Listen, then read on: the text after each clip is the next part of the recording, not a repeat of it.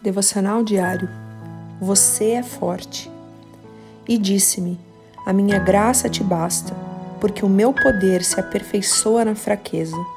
De boa vontade, pois, me gloriarei nas minhas fraquezas, para que em mim habite o poder de Cristo. 2 Coríntios 12, 9.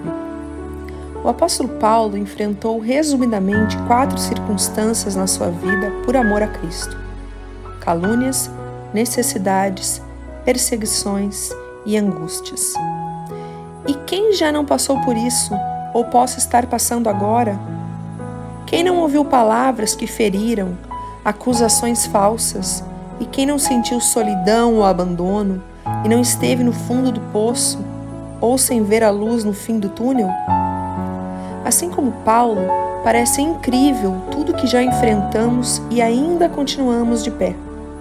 Mas a verdade é que nossas fraquezas criam um lugar ideal para que o poder de Cristo se manifeste, porque já não confiamos em nós mesmos e nas nossas capacidades. Esse poder de Cristo pode ser comparado à Shekinah de Deus no Antigo Testamento, que era a glória de Deus que repousava sobre o tabernáculo no deserto. Por isso, Paulo já não se importava quando as lutas surgiam, porque ele aceitava a vontade de Deus como sua vontade.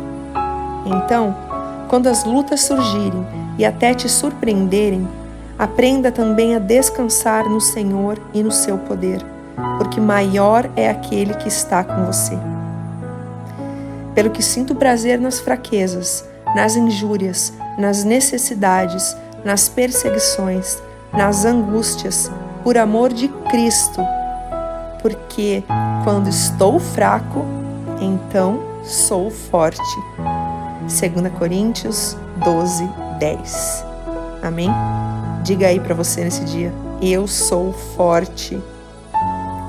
Deus te abençoe. Pastora Ana Fruit Labs.